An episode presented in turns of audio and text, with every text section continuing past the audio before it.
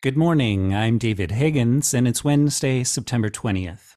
This is CQ Roll Call's morning briefing, and here are the top three headlines you need to start the day. The fiscal 2024 spending situation remains in flux in both chambers, but House Republicans are newly hopeful that they can pass a one month stopgap spending bill in the coming days by further cutting funding in order to appease conservatives on their right flank but not cutting so much that it alienates members in swing districts. However, it's not clear that any middle ground like that can actually be found, especially since the Senate would reject such a bill anyway.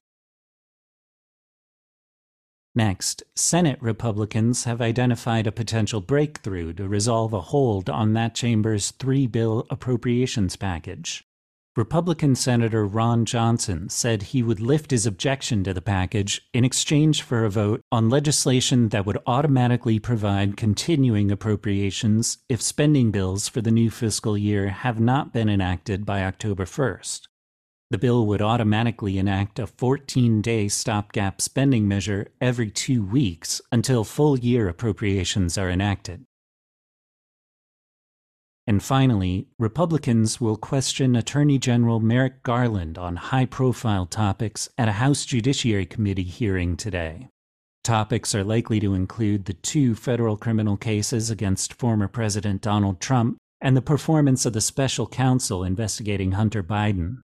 The committee is also involved in an impeachment inquiry against President Joe Biden. Democrats say they'll push back on any false representations that Republicans make. Check CQ.com throughout the day for developing policy news. And for all of us in the CQ Roll Call newsroom, I'm David Higgins. Thanks for listening.